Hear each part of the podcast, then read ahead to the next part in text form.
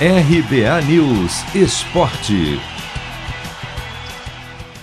Técnico Cuca deve definir a escalação do Atlético Mineiro para o jogaço contra o Boca Juniors pouco antes da partida. O duelo mais esperado da Libertadores até agora, válido pelas oitavas de final, acontece nesta terça, 7h15 da noite, no horário de Brasília, na Bomboneira, em Buenos Aires. O lateral Dodô e o meia Nátio Fernandes, um dos craques do time, viajaram com o grupo para a Argentina, mas não estão garantidos na equipe. A dupla vem de lesões e a comissão técnica vai analisar, por exemplo, se não há o risco de os atletas se machucarem de novo. Se estiverem bem, é possível até que Dodô e Nátio Fernandes disputem posição no meio, ou que seja escalado aquele que correr menos risco, caso Cuca decida usar o esquema com três zagueiros.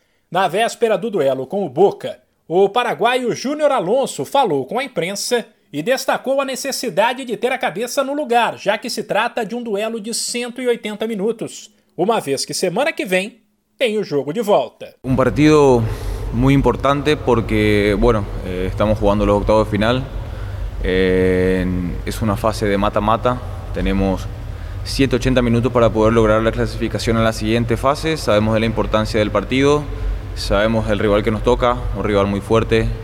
Eh, históricamente Boca siempre es candidato a, la Libertadores, entonces bueno, intentaremos hacer un gran trabajo el día de mañana para poder así llevar eh, todas las, partes positivas para, lograr la clasificación el martes en, en Belo Horizonte. Apesar de ele ter sido abandonado em várias competições, a Libertadores ainda usa o critério do gol fora para desempate. Também por isso, Júnior Alonso falou em respeitar o adversário, mas sem deixar de atacar, já que balançar as redes na bomboneira pode ser fundamental para garantir a classificação. O mais importante é eh, tratar sempre de, de deixar a série aberta.